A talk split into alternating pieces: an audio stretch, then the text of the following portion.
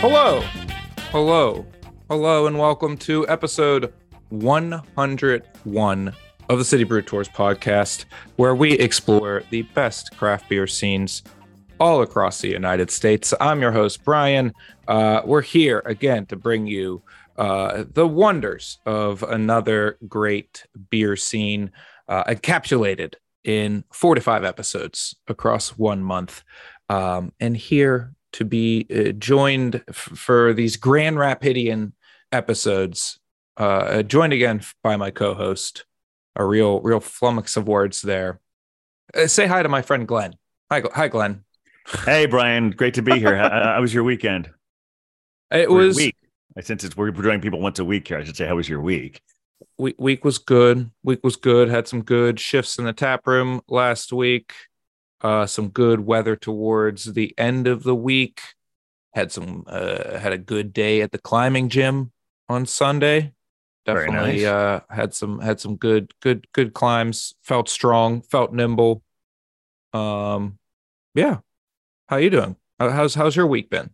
Oh, it's, it's been it's been good. I was sort of uh, all all week. I've been planning towards this something that I do regularly at, at my apartment. I, I call it with the, I have some of the few of the beer Avengers over when I seem to have when my beer fridge fills up, and I have what I call a Stoutapalooza. In fact, I, I apologize. I haven't had time to completely clean up from it because I live in a New York City apartment, and the same table I use for the beer uh, is is the table I use uh, for my podcast studio. So I haven't quite gotten rid of all the empties here. So, uh, but uh, or actually, as as we in the Beer Ventureverse call it, the kill wall. Uh, all the all the beers that we finish, we put then sort of we we marvel on on what we've consumed over the evening afternoon. This was the afternoon into evening. It was nice. People came in shifts. It was great. Uh, that uh, I mean, is it a beer share if there isn't a picture of all the beers that you drank at the end of it? Oh well, yeah, yeah. I didn't know if I didn't know if uh, kill wall was a universally accepted term, but that's just I think Mike Birch was the first one I ever heard uh, come up with that one, and I've I've used it ever since. I I don't think I've ever heard that term. I don't think I've ever heard that term. Uh, He may have invented it. Yeah, Okay. All right. Well, well, good for Mike Birch. Good for Mike Birch. Um, good for all of you that got to drink those stouts uh, and and those crazy beers. Uh, Good for you, Glenn. I don't I don't get to really tie one on that much. I have three or four light loggers from the brewery I work at, and and that's that's about it for me. Well, I uh, I I look forward to visiting it one day, nonetheless. Uh, and I'll have those ones there, and then I'm sure you'll take me to whatever other Pittsburgh breweries have uh, the imperial stouts that I'm looking for. Well, you know that show Beer Avengers, you know, people send you some some some beers from time to time to be featured They on the show. So maybe, you know, keep keep an eye out uh, on your uh keep an eye out on your your, your mailbox there. Well, I would never in a public forum sanction uh, you sending beer through the mail. Uh, but if if that if Oh. somehow they wind up in a package you send me, uh, certainly happy to have you uh, co-sponsor the show. Moving on. We Moving uh, on, yes. are continuing, as I mentioned, our Grand Rapidian episodes. We are featuring the wonderful city of Grand Rapids, Michigan, on this series of episodes. Tonight, we are continuing the story of craft beer in Furniture City with Michigan's first gluten free craft brewery. We are featuring Brewery Nyx, which was founded in 2020 and operates a 100% gluten free production facility and produces beer using non traditional brewing ingredients such as millet, rice, and buckwheat. We're featuring two beers from the brewery. They're blonde and uh, salted lime. Both of these wonderful, beautiful, uh, beautiful labels here, and uh, we're going to be joined uh, by two guests, two beers, two featured beers, two guests from Brewery Nyx. Uh, so please join us in welcoming our guests this evening. Jess Stricklen, the founder of Brewery Nyx, and Dale Streeter, their director of sales. How's it going, Jess and Dale? Good. Thank you for having us tonight. Great. Thank you.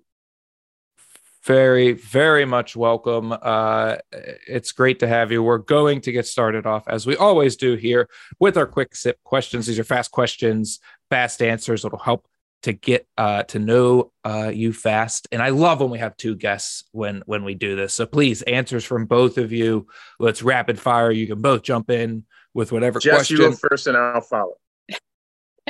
I, I love the organization to the answers already. Okay, here we go. Um, favorite non brewery Nyx beer.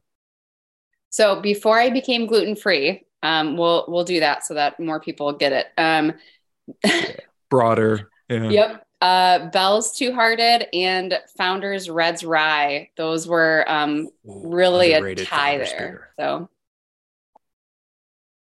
Yeah, I'm I'm two hearted definitely, and the seasonal Hopslam. Uh, it's a bells bells win for me, but uh, I went to school in Kalamazoo, so got a soft spot for bells. Can't go wrong with Bell's. Shout out to Larry Bell. Agreed. Uh, um, favorite season in Grand Rapids? Definitely summer. The hotter, the better. no, fall. I like I like fall. If you had one album you would have to listen to for the rest of your life, which would that be? Um, I feel kind of bad doing a really recent release, um, but right now it's just really I'm rocking it out, and it's Pink's new album, Trust Fall. Okay. I'm uh, I'm kind of a lower like under the radar guy. Uh, Blackwater by JJ Grey and Mofro. Ooh, deep, deep pool.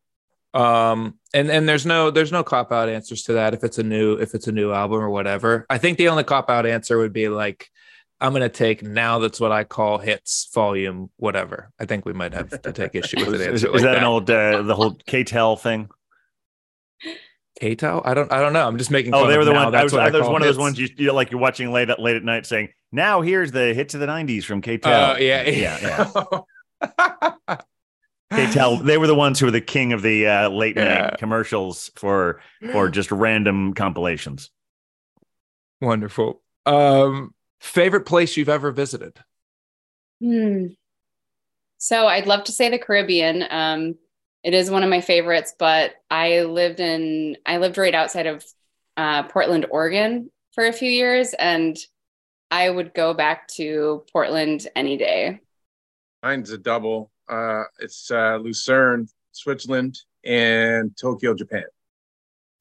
It's Oh. hard. It's hard for me to say one versus the other because they both had unique uh, opportunities, uh, but they were both very fascinating and beautiful at the same time. So Wow, they both sound very interesting. I have been to Portland, and I very much love Portland as well. So I'm, I'm gonna favor Jess's answer. I don't know why I'm like picking that. That's not how we do this. I don't know. I'm picking favorites. I've never I been like to Portland, yeah. so I, you know I No, can't even. I I'm trying to stay very in on that. neutral here, Brian. I'm uh, I'm a little disappointed in you.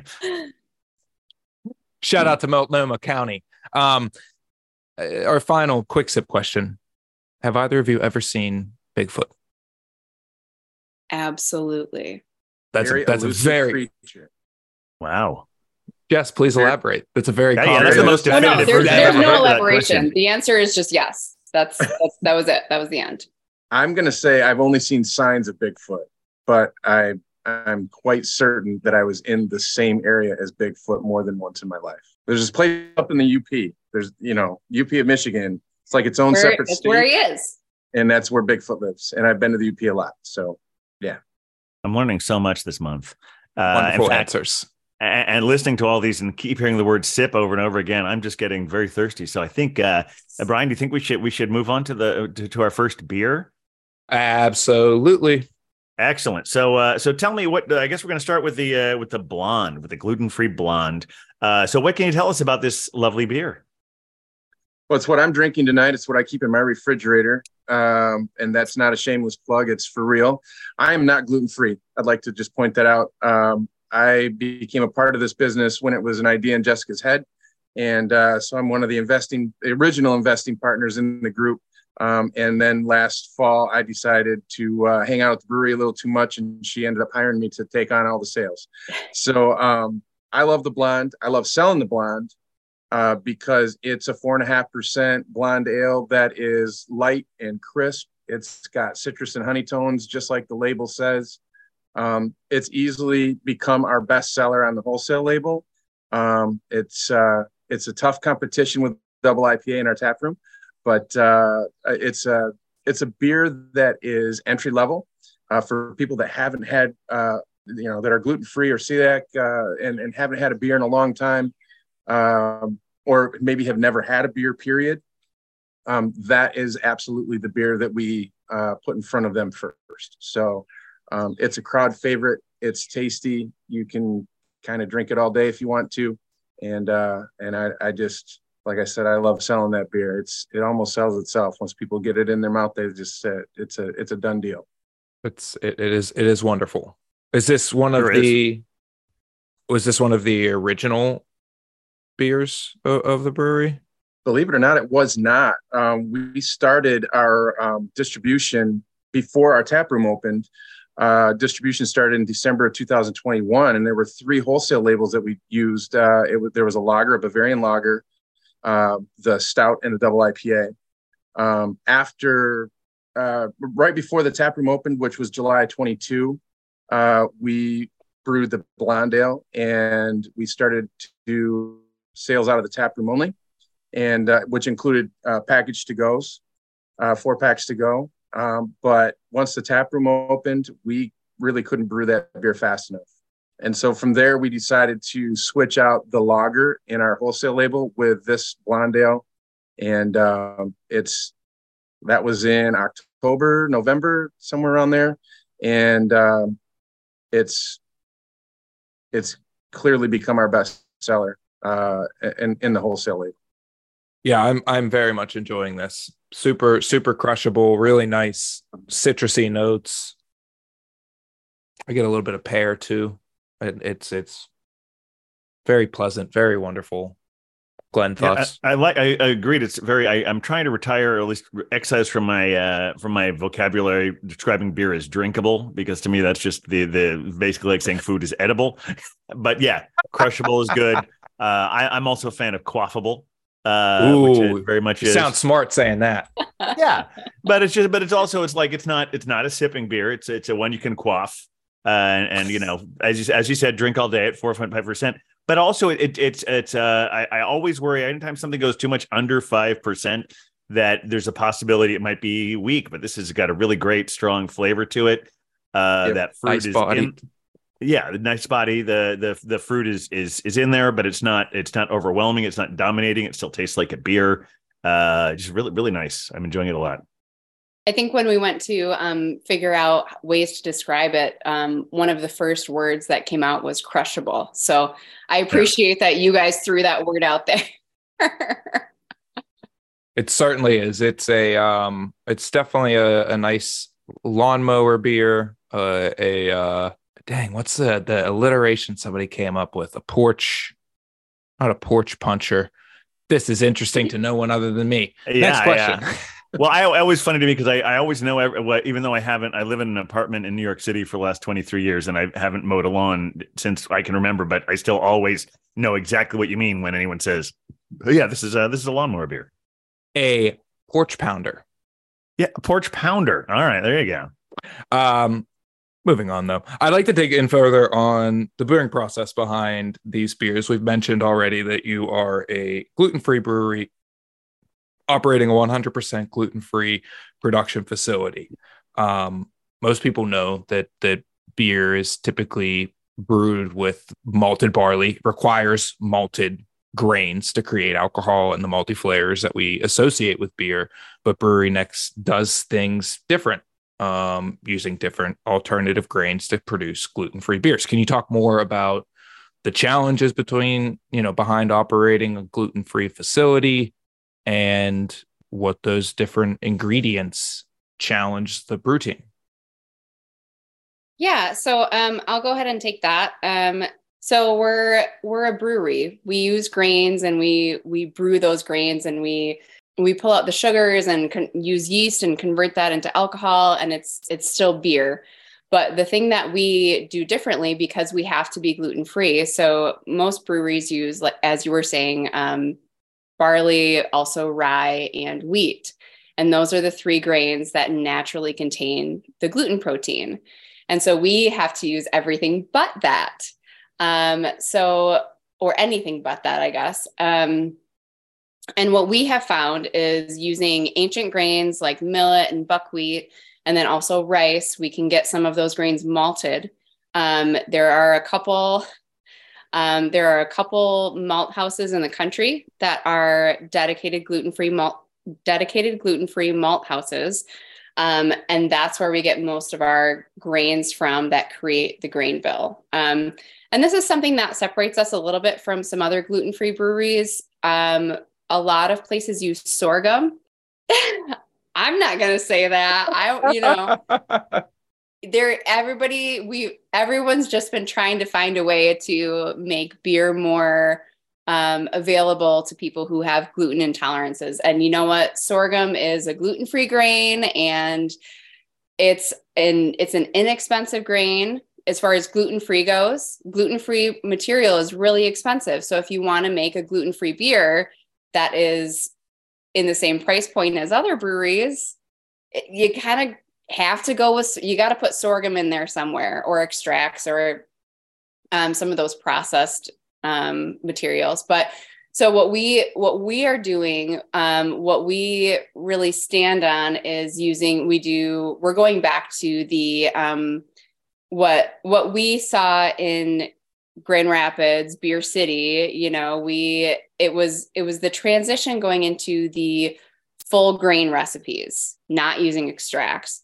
Um, and we are and then again we're going to 100% gluten-free grains so we're using those ancient grains and we're using rice and that's how we get our product to taste like i mean as you get you guys are talking about the blonde like you're comparing it to regular beer which i would like to i would like to you know point that out that that's that's kind of a big deal usually with gluten-free beer it's like I guess I, I could drink that, or I guess it tastes okay, or it kind of tastes like this. But no, like the beer that we are making is uh, is it can stand alongside any other regular gluten beer, gluten containing beer, because it's re- it tastes like real beer. It tastes like real craft beer, and that's that's our whole platform. Yeah, it's it, it really does taste like a real beer. In fact, I uh, I think I've been lucky that most of the gluten free places I've I've gone to. Well, I have actually I haven't seen many at all on the East Coast. Uh, the best ones I've I've tasted for there's a there's one uh, in in uh, Washington State, and I've had one or two from California. Uh, but but this this it's, great that they're coming on the West Coast, and also I know you've only been been in business for a few years, but you have a lot of styles already. Uh, one thing I've noticed in all the gluten free breweries that I've gone to is that I haven't really seen lambics. Uh, and I'm curious, uh, are there specific limitations for why lambic is more of a challenge? And do you have any plans to meet that challenge? I can answer that one. First of all, I am not our head brewer. Um, I'm I'm a home brewer, probably like quite a few others that are in this in this podcast.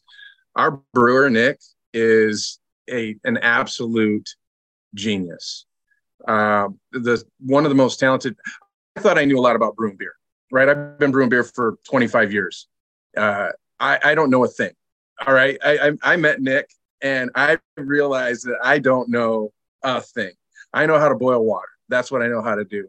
Um, Nick, uh, Nick and I actually had this conversation earlier in the week. Um, and I said, Hey, you know, got this question is coming up. It's about Lambic. And he goes, Well, I won't give you the whole Nick answer, but ultimately, like the true lambics take about three years to really introduce. And that's how long you've we, been doing this, yeah. Yeah, we, we've only, you know, we're we're on about a 16 months of distribution, um, and uh, you know, as far as that lambic style goes, I mean, we have we, the salted lime is is is kind of in that sour family. It's not a sour, but it's you know it's got that feel to it. Um, we're doing a collaboration with um, with a local brewery, a, a, brewery that's you know we're very good friends with here in Grand Rapids. Um, that's going to have um, it's going to be a fruited sour of sorts. Um, and you know, so so as far as the lambic goes, um, Nick said probably not anytime soon. I think if we, you know, but it's on your wish list. It sounds like. It, you know, that's the thing about Nick. Nick loves to experiment. Yeah. Um, I don't know. Jessica is going to help me out with this maybe, but I'm thinking, I think we're sitting on somewhere close to 20 recipes that we have in the, in the brew house, somewhere around there. Is that about right? You know, and I mean, the beers that he's created and the taste profiles that he's put together with the ancient grains is amazing.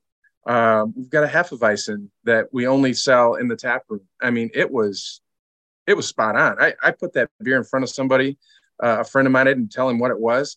And he's like, oh, that's a pretty good Hefe. And I'm like, yeah, oh, by the way, it's gluten free. There's, there's, it's made with millet and rice and buckwheat. He goes, shut up, you know, and it was just, it, I, I can go through, you know, list after list uh, of beer, of the beers that he's done that have just been spot on as ter- in terms of the taste profile. But, you know, I think part, one of the challenges in, in that is, is you know experimenting with the ingredients. We've got a small batch system that we can do some experimental stuff with.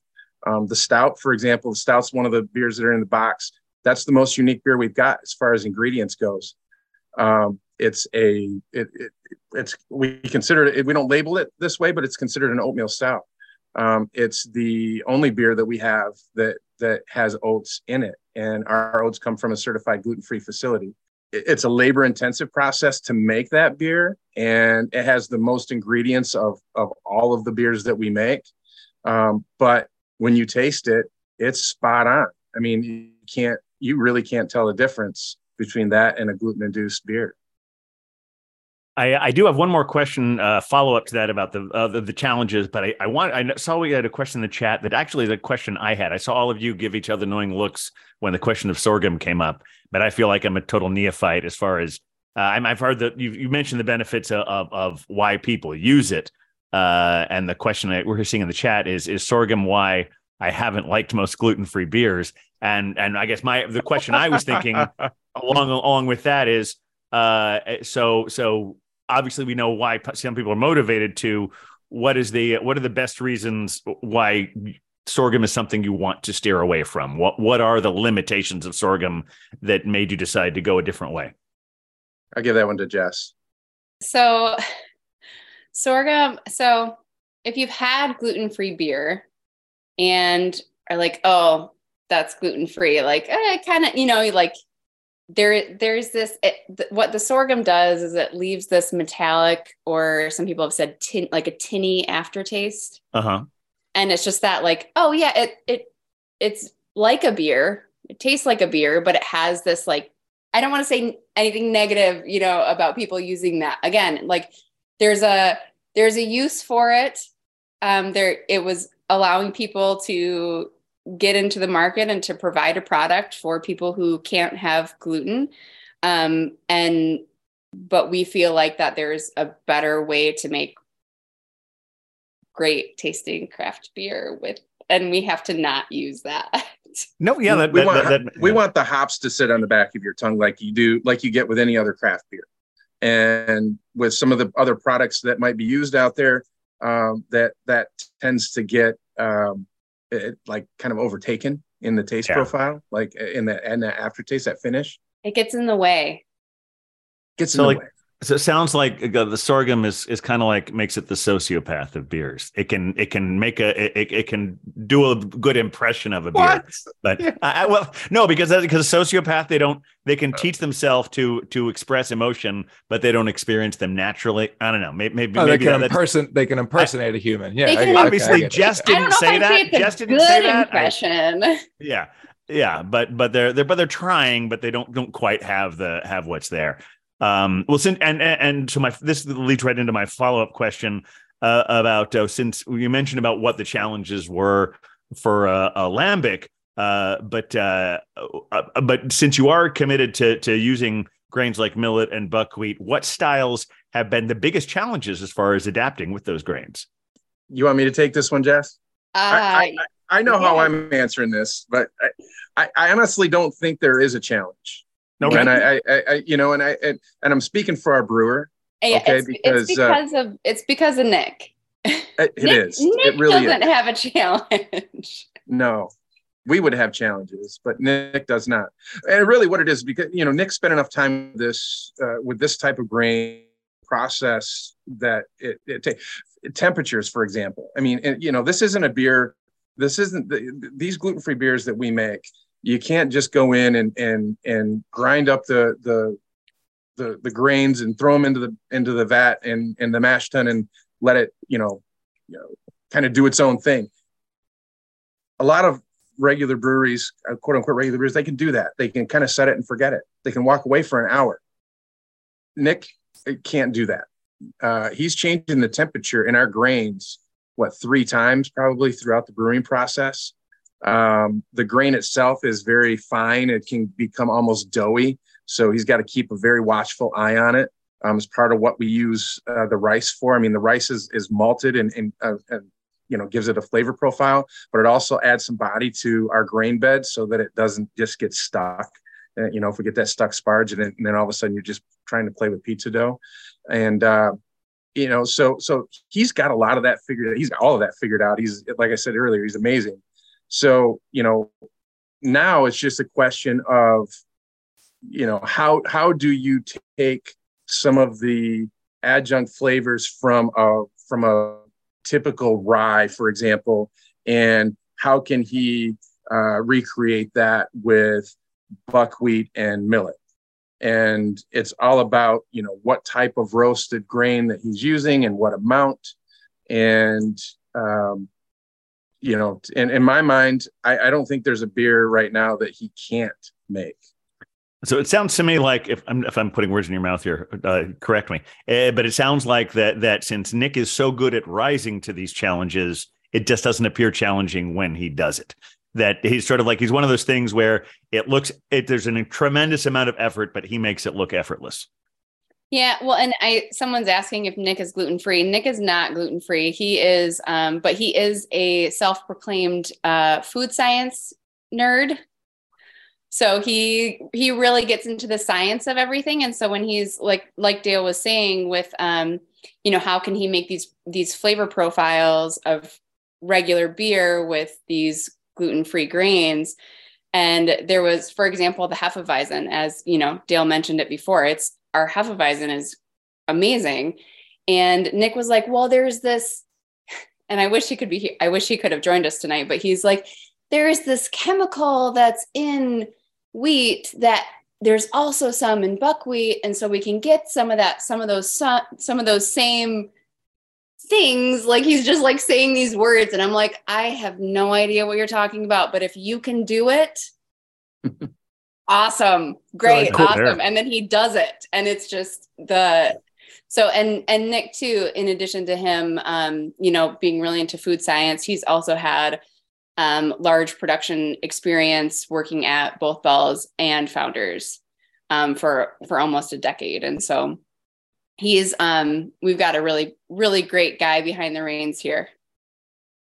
Yeah, I think you you you guys have given you two have given him due credit, but it, it is very difficult to brew with these grains. I don't know if people have ever seen millet, quinoa, buckwheat, rice when they're malted and prepped for the brewing process, but they're about a third, if I'm being generous, a third of the size of a barley kernel or a wheat kernel. So they're starting out extremely smaller compared to the standard grain in the brewing industry. Then they still need to be milled and crushed and and like they've mentioned already, that can turn straight into a flour. I I I have friends that own a gluten-free brewery and they have told me about stuck mashes that have given them 9-hour brew days where they eventually just had to dump the mash down the drain because it got stuck and they couldn't figure it out. I think what they're doing at Brewery Nyx and the the the excellence and um, efficiency with which their brewer is doing it is is something to really be heralded and I think you're going to see uh, that recognized in the in the form of awards and, and medals over your coming years because of the grasp over that very very intricate delicate brewing process is is very very admirable. And um cool. I, I sound like I'm, I'm segging i feel i sound like i'm segging towards the end of an interview but i very we very much have more to talk about. Scratch the surface really. but, uh, well, yeah let's not yeah. be done but let's hope you're right. I i hope so too. Um so uh, speaking of the other breweries, you know, one of my friends' breweries here in Pittsburgh being one of those, there's only, as far as I know, a handful of breweries in the country that are doing beer this way. I mean, not even just the country, the world. There are very few breweries brewing gluten free beer, dedicated gluten free beer using millet, buckwheat, rice, quinoa, and not using sorghum.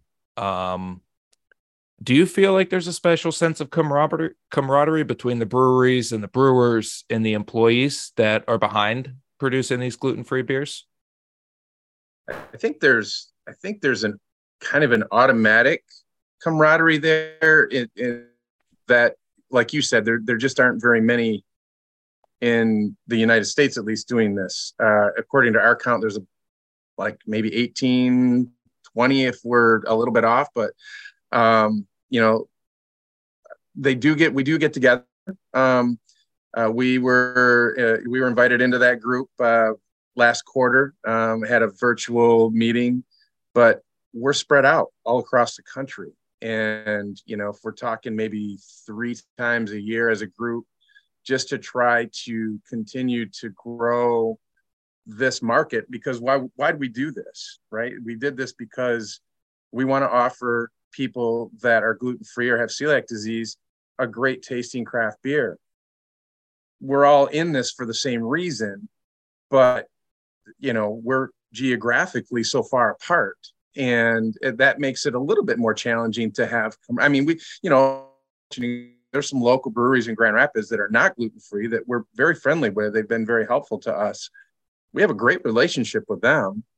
Um, granted, we're not like a direct competitor because of what we do, but we want to consider ourselves a direct competitor because, like we were mentioning earlier, our beer isn't just gluten free. It's a good craft beer that we want to compete with any other craft beer out there.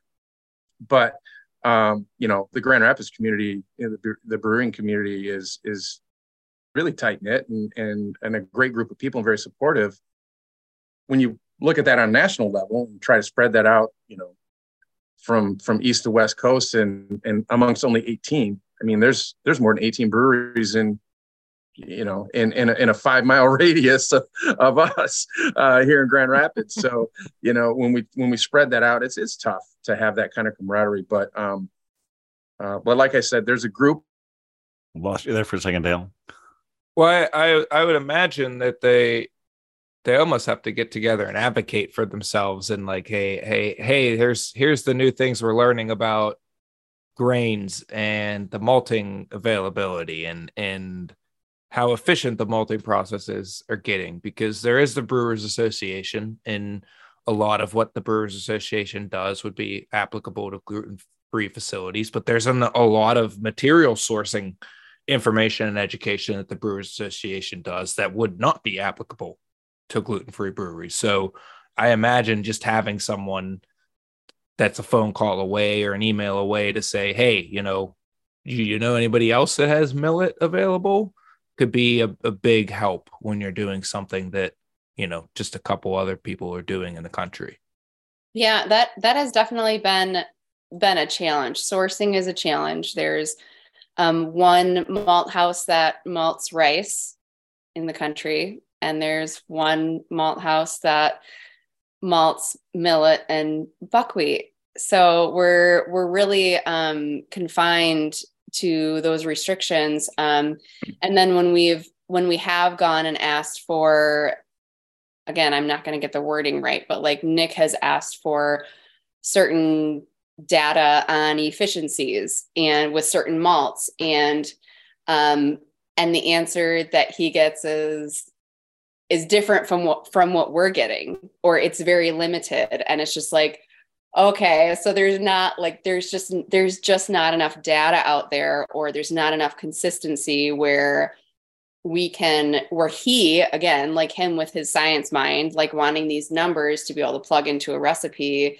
to have a very specific output that is a that seems to be a challenge I'm just imagining the phone calls going out and and uh, you're really trying to get the, the stuff you need, and people saying, "Well, we can get you some sorghum." I just imagine that that being part of it. Like, nope, sorry, that's we, no, we told you last time. Uh, no, no more sorghum. Uh, speaking of all these great beers, uh, why don't we uh, get into our, our second beer here? What can you tell us about great this uh, salted lime?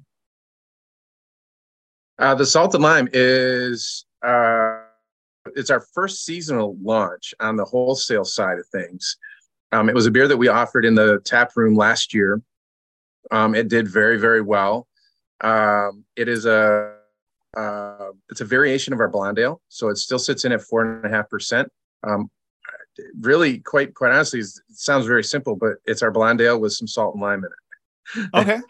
now, you know, depending on your palate, um, some people get more salt in in the beer, and some people get more lime. Yeah, I'm I'm getting more lime uh, initially myself. I feel if if there were more salt, I would be tempted to think of this as more of a of a. When I hear salted lime, the first thing I think of is uh, gose. But yeah, this is this is more of like a lime blonde ale. That, that's a perfect description. Glenn, I assumed it was a gose. Me too. Until until I heard him describe it that way, Yeah. I thought, oh, I'm I'm looking forward to this gose because it reminds me of so many of those, uh, you know, like or like a, like a margarita gose. But this is this is its own thing. Yeah, I get I get the lime on the nose, and then the the salt really comes through in the finish and makes for uh, just a wonderful cohesive drinking experience from start it's to a finish. it's a great summer summer beer, nice and refreshing. Um, I love throwing in a shot of tequila if I'm feeling up to it. oh my god, I have That another sounds- can. Uh, that's what I'm doing with the next can. Oh, good for you, Brian. Yeah, yeah. That's a good move. Can you- This is yeah. It's the only way you're gonna get one of these in uh, in Pennsylvania right now, I guess. And I'll apologize for keep cutting out. My kids have gotten home, um, so they are. I think they're taking over my signal here. Um, How dare they? I know. can't the the the family Wi-Fi can't support online gaming and online podcasting. It's true.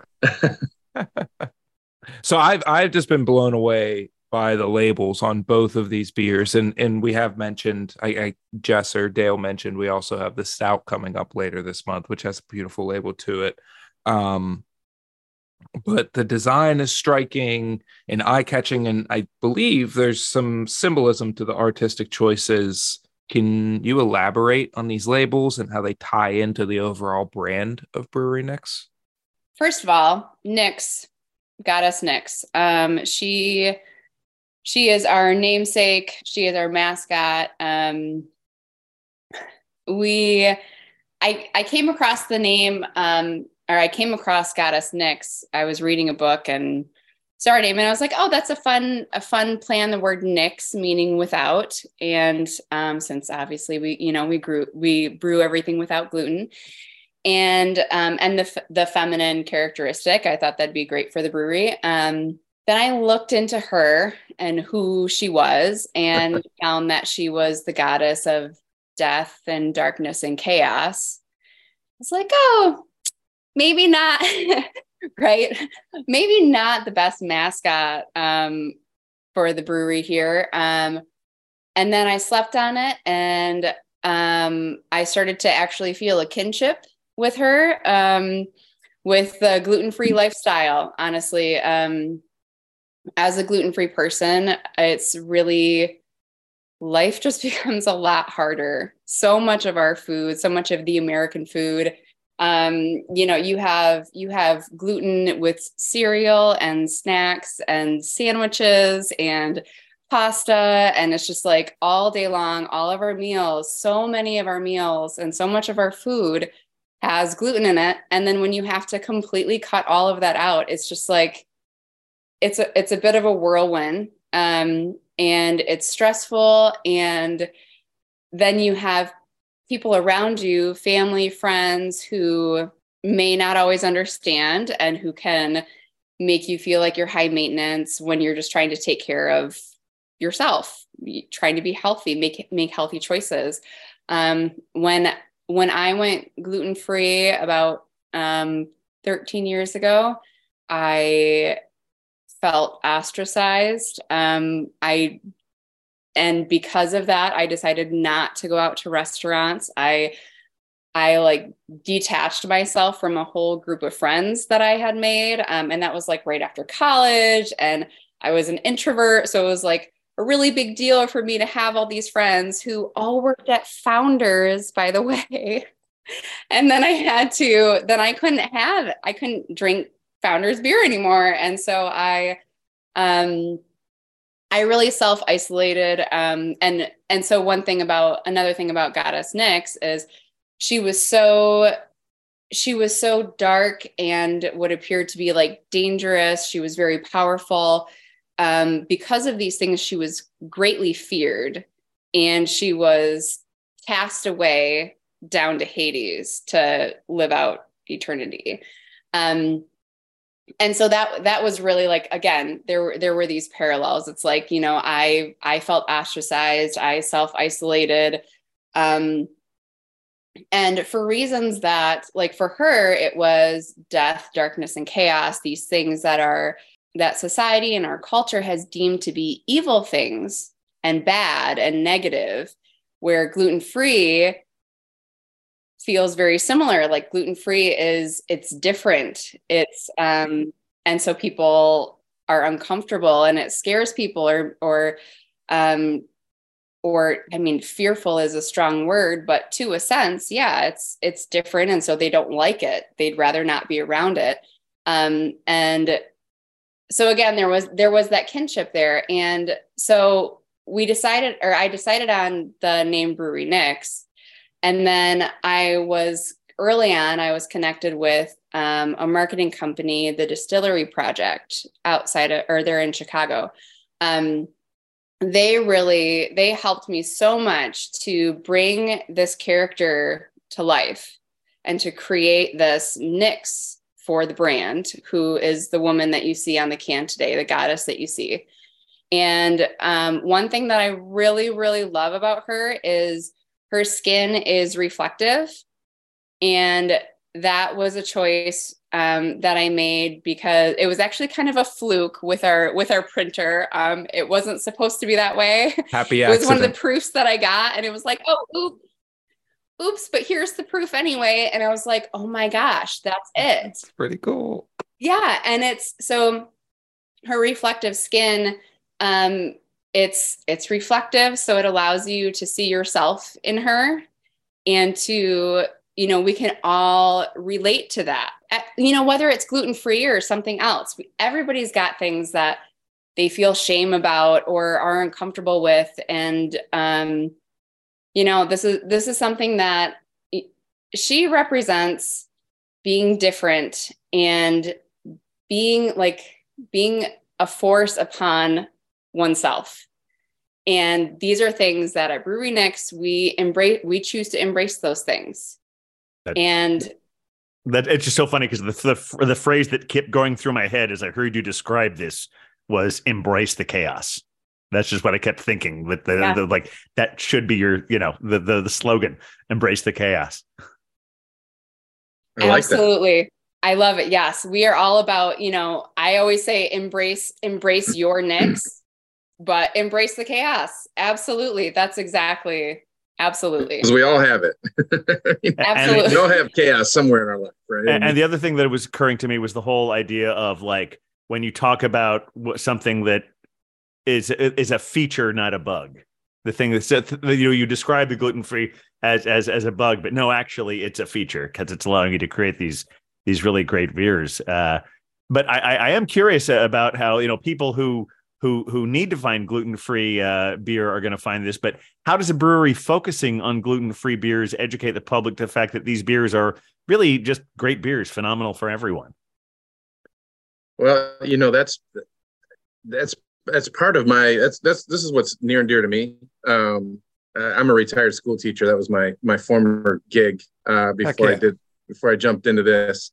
Um, so you know the education piece is is something that I've really embraced and but I but I need to sidebar real quick because you know Jessica she she puts um, this this relationship with with goddess Nyx and and you hear all the darkness and chaos and that people feared her. And and and we don't fear Jessica. We love her. we love that she is fierce. And that is why we are doing what we're doing is because uh, she's staying the course and she is a fighter and and she leads our team. She she's she's the one that makes all of our wheels go around so i know i'm trying not to make you cry but it's true uh, but i just want to make sure you know everybody understood that um, you know and, and, and in the education piece i i do everything in my power to get her in front of people right? This is this is part of my job is to do everything in my power to get her in front of people because when people hear her story, they care a little bit more about drinking this beer. And that's the thing. If we can get people to drink this beer, just try it. I mean, give me a two ounce sample, please. Because as soon as they do, they realize, whoa. And that was, by the way, when I tasted the blonde for the first time uh, last summer, that was my reaction. I was like, whoa, that doesn't taste any different than a blonde ale to me that is anywhere else on the market. So, from an education piece, the challenge that we have is, as we mentioned before, people have, have this preconceived notion of what a gluten free beer is supposed to taste like. Um, they have this thing in their head if they've tasted it before. Uh, from a sales perspective, I ask them if they've ever had a gluten free beer before. If they say yes, I say, okay, that's not what we do. If they say no, then I say, great.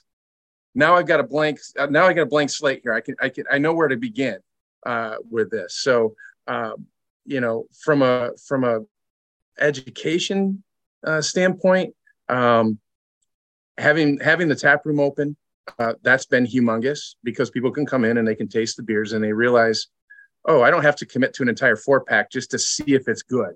Um, we do tastings, we do festivals, um, you know, and then you know, as far as like from a sales perspective, you know, if I if I, you know, somebody asks me for samples, I'll, I'm, I'm the guy that says, okay, if you want to do samples, great. Let's sit down together. I'm not just going to leave them on the counter for you.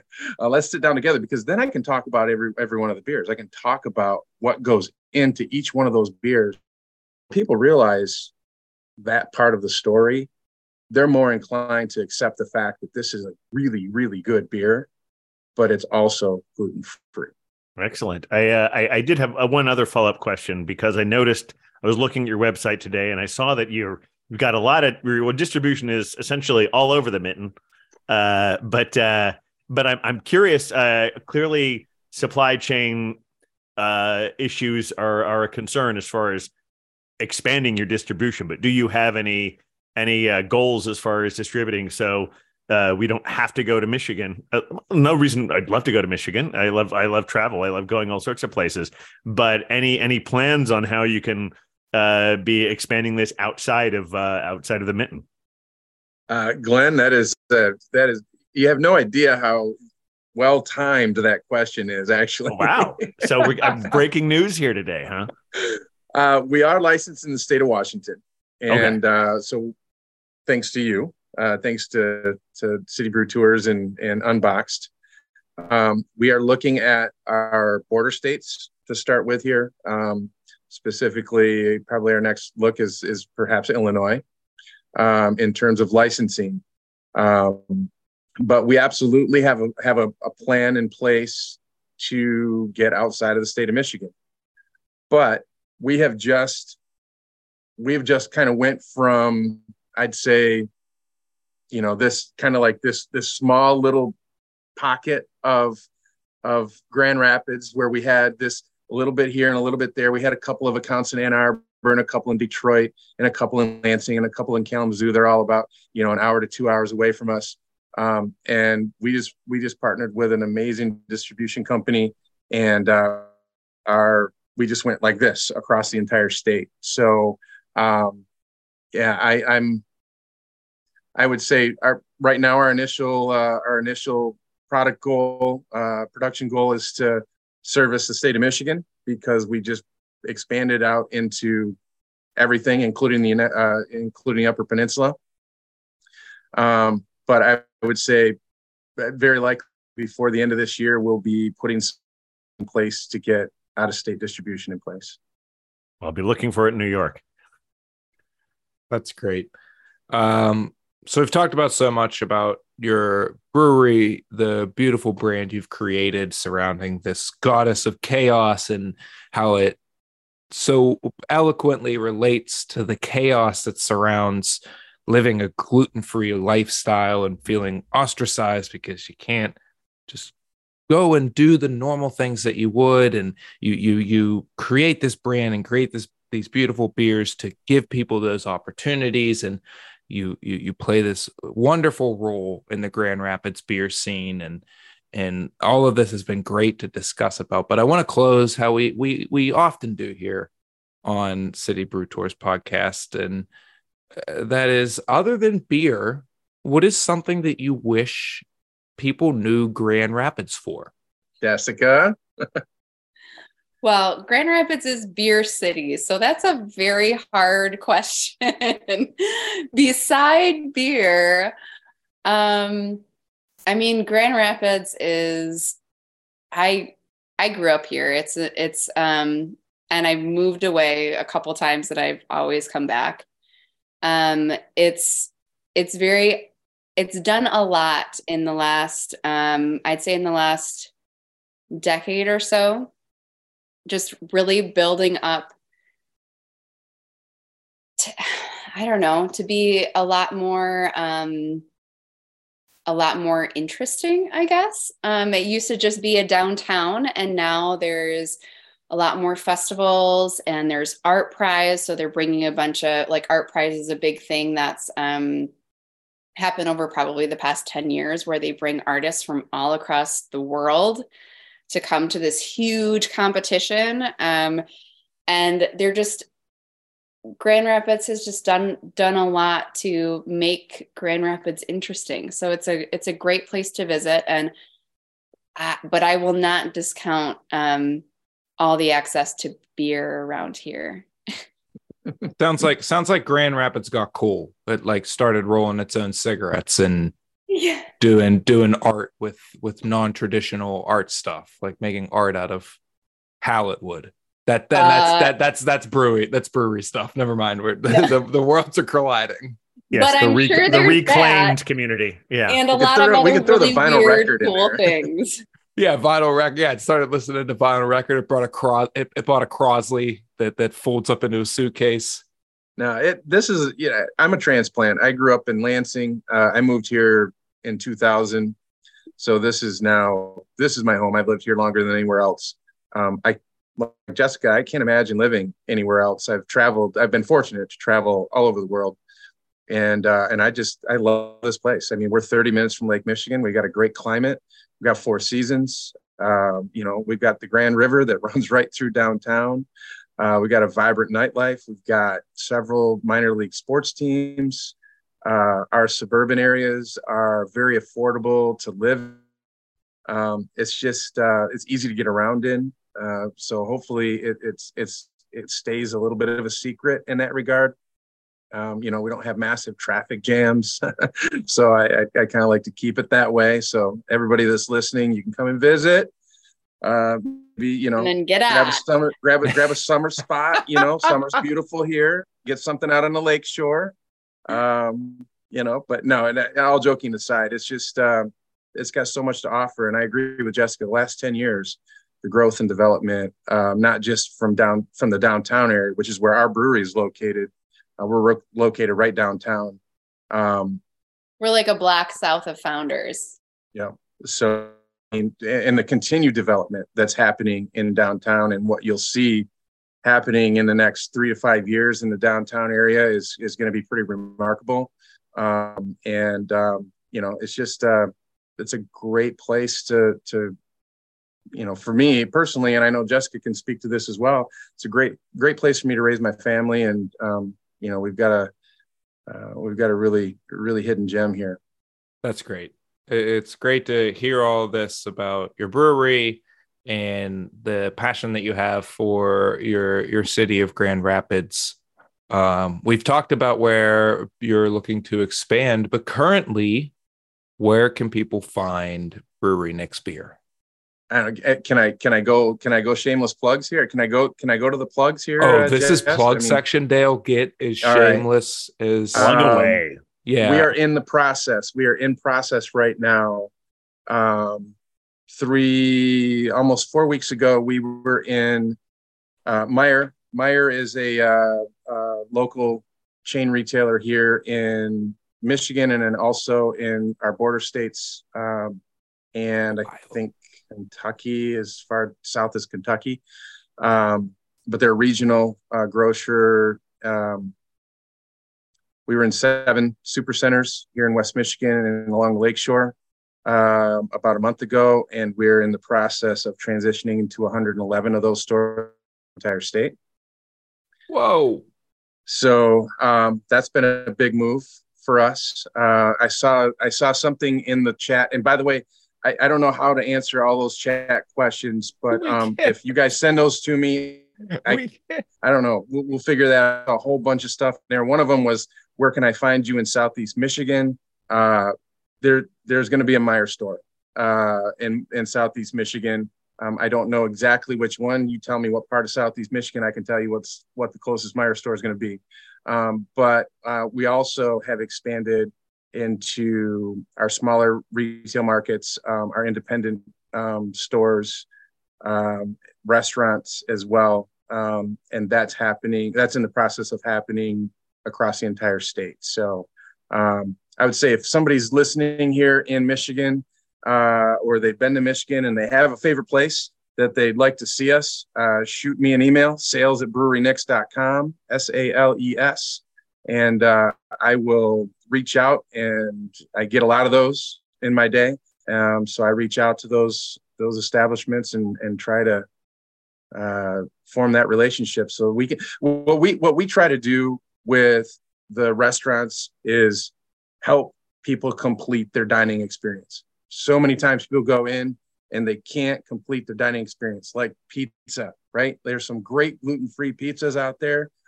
Do you want to have pizza and cider or do you want to have pizza and beer? We think it's beer. So, you know, that's one of those things that we want to do is we want to help people complete their dining experience. Um, but uh, I'd say as far as, as the state of Michigan goes, shoot us an email. We'll, we, I, I, I, I'm happy to answer emails, but Jessica, I told you that Jessica was the was the key here.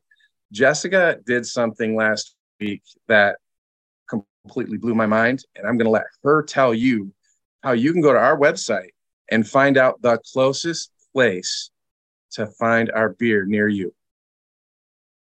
Well, Dale, I think you just told them, so I don't need to tell. um, we're we we do have a we do have a beer finder, like a map um, a location of all of our retailers that we that we personally distribute to um, under self distribution, and also that our distributor distributes to across the state of Michigan. Um, and we will keep that updated uh, probably on a weekly basis or as we expand outside of Michigan. I don't know how often we'll get those sales reports, but we will we'll keep that updated as often as we can, just so that people know where to go because it's um it's important it's a big deal. Thank you both so much for joining us for the show here. Um, yeah, thanks to Brewery Nyx for supplying beers for the show and for our beer club. As always, if you want to check out Beer Club subscription options, you can head over to shop.citybrewtours.com and explore the subscription options there. Not only are you going to get great local beers from our featured beer scene of the month shipped to you on a monthly basis, but you're also going to get benefits that only come with being a part of the City Brew Tours Beer Club. So head over to shop.citybrewtours.com to see those exclusive benefits. City Brew Tours operates all inclusive educational craft beer experiences in over 20 markets in the North America area. I could have just said in North America. Uh, so head over to citybrewtours.com to see where the closest City Brew Tours experience is to you. Um, if you want to continue following along with Brewery Nyx's story, I would recommend following them on Instagram at Brewery Nyx. That's at Brewery NYX. Uh, for us, check us out at City Brew Tours on all the uh, social media handles. We'll be back next week with our next featured Grand Rapidian Brewery. Hey, can you guys tell that I learned that things from Grand Rapids are, ter- are, are called Grand Rapidian? I learned that this morning, so I said it like five times in this episode. I'm, I am going to make sure I, I use it the rest that. of the month. Yeah, Grand Rapidian. Grand Rapidian. You nailed it. Wikipedia is wonderful, people. just, just you know, dig in there. Uh, we'll be back next week with another featured brewery from the Grand Rapids area, Broadleaf Brewery and Spirits. And we'll be talking about uh, two wonderful beers from them. But until next week, stay safe, be kind, and support local breweries. Cheers, everybody. Cheers.